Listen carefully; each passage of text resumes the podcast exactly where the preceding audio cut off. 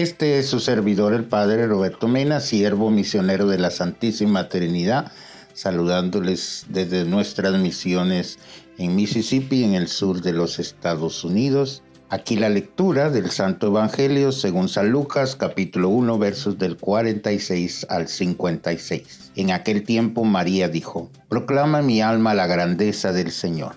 Se alegra mi espíritu en Dios mi Salvador, porque ha mirado la humildad de su esclava. Desde ahora me felicitarán todas las generaciones, porque el Poderoso ha hecho obras grandes por mí.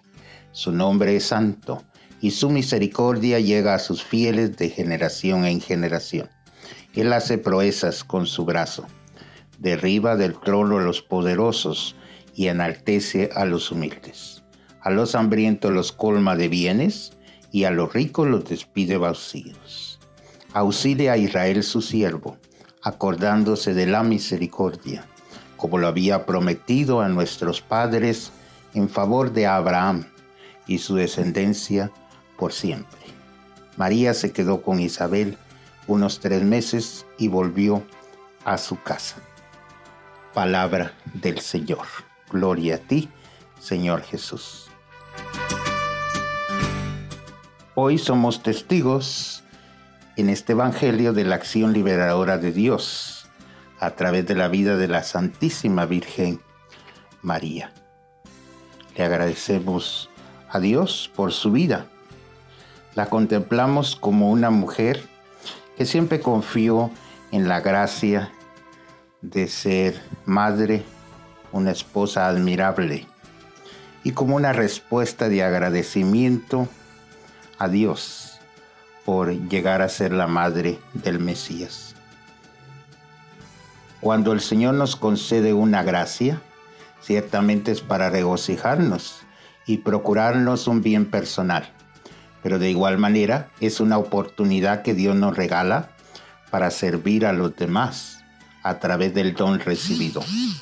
Por ello, María se alegra de ser madre por la gracia de Dios, y no ha querido acaparar o controlar la acción de Dios en su vida, sino que le permite a Dios ser consolación en su propia vida y de todo aquel que lo necesite. Por eso, al escuchar el Magníficat, nos podemos preguntar: ¿cómo ponemos al servicio de los demás las gracias que Dios nos concede?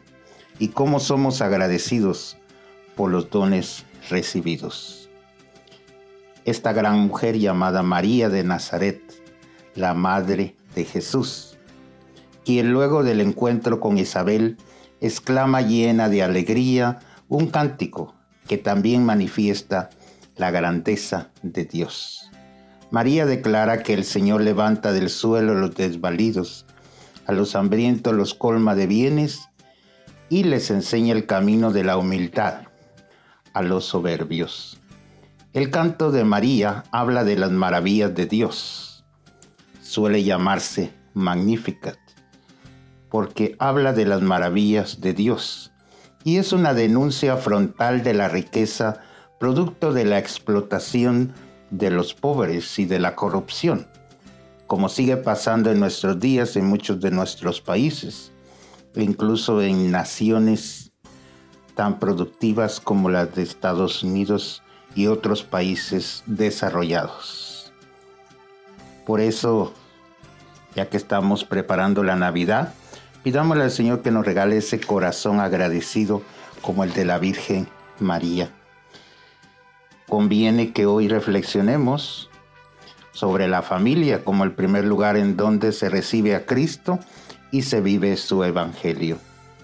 La mayoría de nosotros heredamos la fe gracias al testimonio de nuestros padres y abuelos, a quienes muy seguramente escuchábamos pronunciar el Padre Nuestro, el Ave María, el Ángelus, el Magníficat, y con paciencia nos lo enseñaron. Los mayores quizás recordarán que la familia se reunía bajo la autoridad de la madre y del padre para realizar la oración del Santo Rosario, y luego se daban una serie de recomendaciones para todos.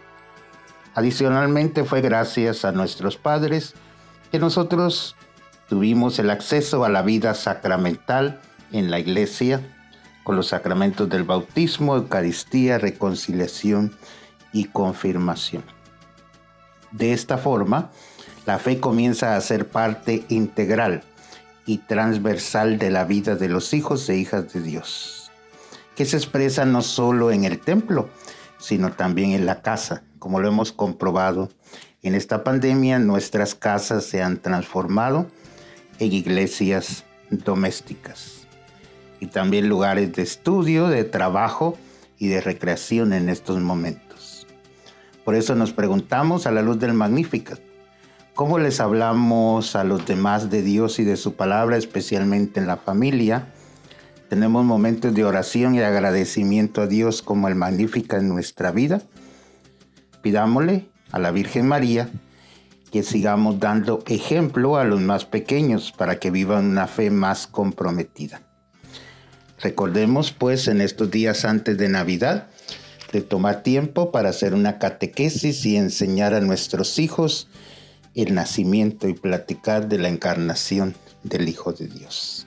Y que nos bendiga Dios misericordioso, el Padre, el Hijo y el Espíritu Santo. Los encomiendo en mis oraciones y también les pido que ustedes me tengan en las suyas.